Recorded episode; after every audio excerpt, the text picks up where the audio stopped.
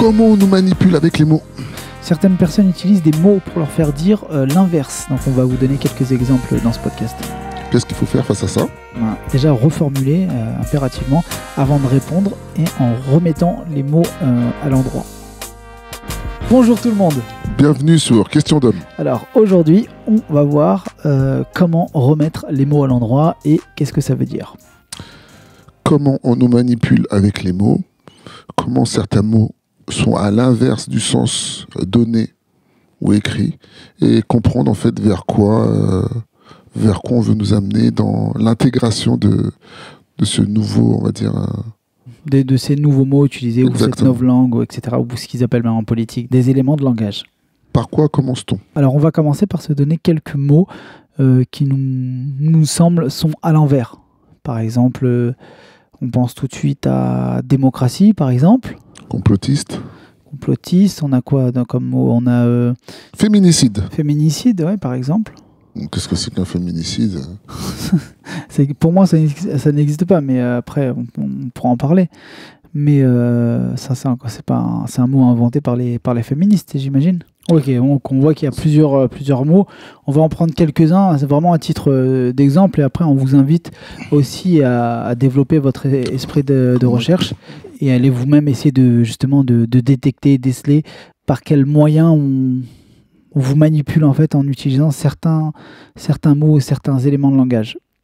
Pour revenir sur, par exemple, euh, bah tiens, féminicide. Un féminicide euh, qui veut dire euh, l'assassinat volontaire de la jante féminine, fille ou femme. En fait, on tuerait les femmes uniquement parce que c'est des femmes. C'est juste du meurtre de femme. Il n'y a pas de la- il y a pas d'intention derrière. Juste dans le mot en lui-même, c'est juste tuer une femme. Mais ça, tu tues un être humain, ça s'appelle un Un homicide. un homicide ou un meurtre. Donc voilà, ça c'est un exemple par- parmi tant d'autres. Par exemple, un mot que, que j'aime bien, euh, antisémite. Encore une fois, ça c'est des mots, ça c'est rentré dans, l'inconscient collectif, c'est ancré, c'est terminé. Vous pouvez pas déboulonner ça en fait. Antisémite, c'est clairement quand on dit ah t'es antisémite, ça veut dire que tu es contre euh, le peuple juif. Il me semble, hein, c'est ça? C'est ça. Or, euh, un sémite, ça n'a jamais été un, un juif. Un sémite, c'est euh, une, une région, c'est tous les habitants de- du, du Moyen-Orient, en fait, en tout cas d'une partie. Euh, du coup, le mot est mal, euh, est mal employé. Et euh, démocratie, démoskratos. Encore une fois, quand on vous dit on, vous manipule par des mots, moi, enfin toute ma vie, même à l'école, on nous a fait grandir dans l'idée qu'on on vivait en démocratie. Il n'y a rien de plus faux que ça. Je vous invite à, écouter les conférences d'Étienne Chouard, par exemple, et qui, explique, euh, qui explique ça très très très bien. Euh, on n'a jamais, à aucun moment, on a été en démocratie, en plutocratie, en, dans une oligarchie, enfin, c'est- plein d'autres choses, notre système, mais en, aucun cas, c'est une, une démocratie. Alors, le mot démocratie existe réellement, mais euh, ce, qui est, ce qui est ouf, c'est qu'on nous ait fait croire qu'on vivait dans cette démocratie. Voilà, encore un exemple où, où les mots sont, sont pas utilisés à bon escient. On disait euh, dans l'intro, en fait, qu'est-ce qu'il faut faire euh, face à ça? C'est-à-dire quand les gens vous, euh, vous disent des mots et vous savez qu'ils sont pas à l'endroit, ça, ça, ça s'entend, et on essaie, on, on essaie de, de vous amener à droite pour vous faire répondre à gauche, etc. Euh, la reformulation, je pense que c'est la, la meilleure des armes, en fait. Ah, d'accord. Donc, vous dites que, et là, vous reprenez le mot, vous le remettez à l'endroit en en utilisant un autre qui est peut-être plus approprié ou plus compréhensif. Pour euh, tout simplement ne pas faire d'interprétation. Et si vous avez pris un sens, c'est une chose qu'on voit en PNL, c'est dans les métamodèles, c'est tout simplement de pouvoir euh, reformuler de manière à ce que la personne, en tout cas que vous puissiez comprendre exactement ce que la personne veut dire. Je donne un exemple. Moi, la manière que j'aime utiliser le mot opportuniste est souvent lu de la manière négative. Donc, ce que j'entends souvent, c'est un opportuniste, t'es quelqu'un qui utilise les autres. Donc, souvent, quand on parle de manipulation, on va dire que c'est quelque chose de négatif. Or, moi, je vais juste te dire que je prends des éléments d'une situation et j'en tire le meilleur à mon avantage. Donc, je ne manipule pas les gens. Par exemple, si on va me présenter des situations, par exemple, si je vais, je vais rencontrer quelqu'un, tiens, je vais donner un exemple tout bête. Euh, je sais pas, moi, si demain je dois rencontrer une femme, euh, quand elle va me demander ce que je veux de notre rencontre, je vais dire, je ne sais pas, en fait, je suis un opportuniste. C'est-à-dire qu'en fonction de ce que tu me donnes là tout de suite dans l'instant, bah, je vais le prendre. C'est-à-dire si ça doit être de l'amitié, si ça doit être euh, une histoire d'un soir ou peut-être une histoire d'amour, je n'en sais rien. Je dis qu'en fonction de l'humeur du moment, en fonction de, de, ce qui peut se passer, en fonction de qui j'ai en face de moi, bah, je suis un opportuniste parce que je vais utiliser cette situation de la meilleure des façons possibles. Donc voilà, et certaines personnes vont avoir une lecture complètement différente de ce que c'est qu'être opportuniste. On est dans, dans une ère où de toute façon, tout est en train de changer, tout est en train d'être euh, repensé par certaines personnes, pas par tout le monde. Mais ceux qui se posent quand même les, euh, les, les bonnes questions, vous allez remarquer qu'on va essayer de vous décrédibiliser. Et là, il y a un nouveau point Godwin en fait maintenant. Avant, c'était euh, c'était euh, bon, c'était Hitler. C'était le, le, point quand, quand quelqu'un avait plus d'arguments face à vous, c'est mmh. Godwin tout de suite. Le mal absolu. Ça voilà. Et maintenant, il y a un nouveau truc qui est venu supplanter ça. C'est complotiste. Et en fait, c'est dit maintenant comme c'est comme une insulte en fait. Ouais, t'es un complotiste. Et du coup, tout de suite, ça décrédibilise complètement. Ton... Et, tu sais, c'est ancré dans le, dans le cerveau des gens. Ah ouais, mais c'est un complotiste. Terminé. Genre, tu peux même plus rien dire derrière. Tu peux même pas déconstruire une idée, argumenter, même apporter des, des, des faits. Les gens n'entendent plus. C'est-à-dire que si une personne, euh, vous êtes plusieurs, une personne a dit ah t'es complotiste. Enfin, c'est-à-dire que le cerveau de tous les autres s'arrête. C'est l'impression. Fin, bon, on t'écoute plus. C'est-à-dire qu'on t'a enlevé toute ta toute ta crédibilité. Or, euh, complotiste, c'est quoi? C'est quelqu'un qui révèle des complots. On est d'accord?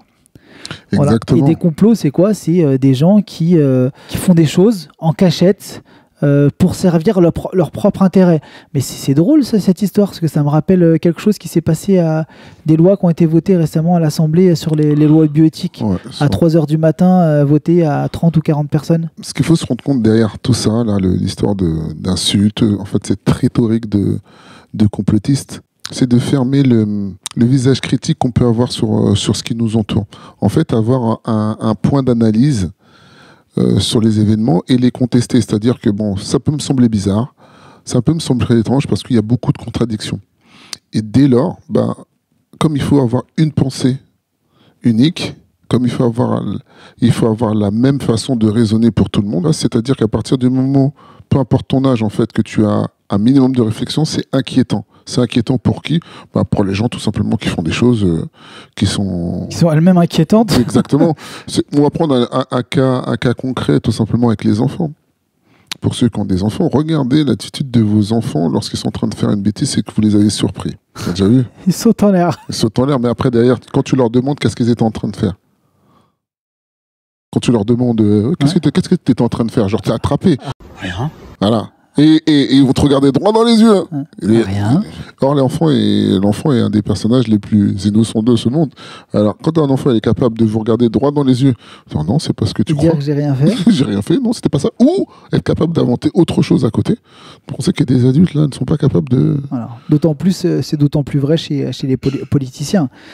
C'est, donc c'est leur métier de, c'est leur, c'est leur job de, de mentir. D'ailleurs, euh, il y a une phrase que j'aime beaucoup qui dit euh, par rapport à ça, le pouvoir, parce que la politique c'est que du pouvoir, hein, le pouvoir corrompt, le pouvoir absolu corrompt absolument. Et ces gens-là, ils veulent nous faire croire que eux n'ont pas de, pas d'éléments de, de, langage, pas de, ils galvaudent pas les mots, ils manipulent pas par les mots.